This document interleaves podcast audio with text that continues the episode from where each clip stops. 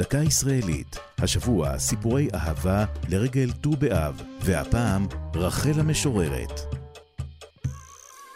אהבותיה של המשוררת רחל מציפות את השירים שכתבה. רחל בלובשטיין נולדה ברוסיה ב-1890. משמלאו לה 19, עלתה לארץ ישראל. תחילה התגוררה רחל במושבה רחובות. שם התוודעה לנקדימון אלטשולר, בן המושבה. בין השניים התפתח קשר רומנטי שנקטע לאחר כשנה, כשעברה רחל לגור בחוות כנרת. שם, על שפת האגם, היא הכירה את זלמן שזר, שהיה לימים נשיא המדינה. את אהבתה לחלוץ הצעיר הנציחה רחל בשיר גן נעול. ב-1913 נסעה רחל ללמוד חקלאות בצרפת. שם הכירה את המהנדס היהודי מיכאל ברנשטיין. השניים התאהבו, אולם הקשר ביניהם פסק כאשר חזרה רחל ארצה.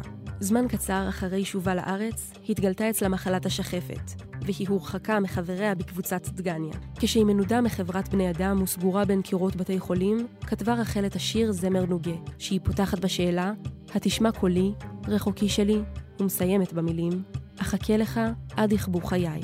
כחכות רחל לדודה. זו הייתה דקה ישראלית על סיפורי אהבה ורחל המשוררת. כתב עידו ליפסקי. ייעוץ הדוקטור רוחמה אלבג.